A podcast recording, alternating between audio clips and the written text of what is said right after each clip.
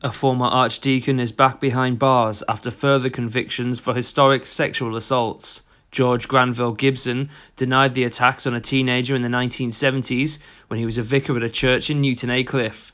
The 86 year old of Worsley Park, Darlington, used his position to carry out the sexual assaults during rehearsals for a church pantomime.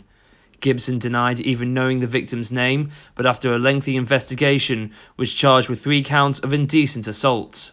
He was found guilty by a jury after the victim bravely testified against him last month and was sentenced to 21 months in prison at Durham Crown Court.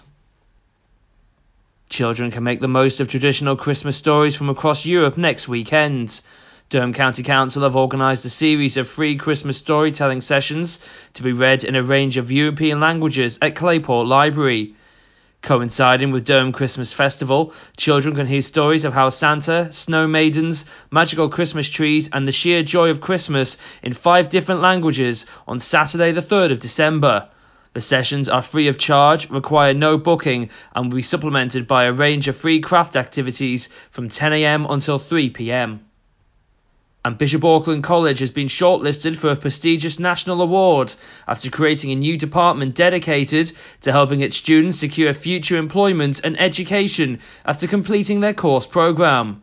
It is the only further education provider in the country to be named a finalist for the Association of Colleges Beacon Award for Innovation in Careers and Enterprise, having met the standard for outstanding and innovative career leadership and practice. Last year, the college launched its student progression service, operating from a central hub at its main Woodhouse Lane campus. The overall Association of Colleges Beacon Award winners will be announced in spring 2023. Those are your local news headlines. I'm Kieran McCormick.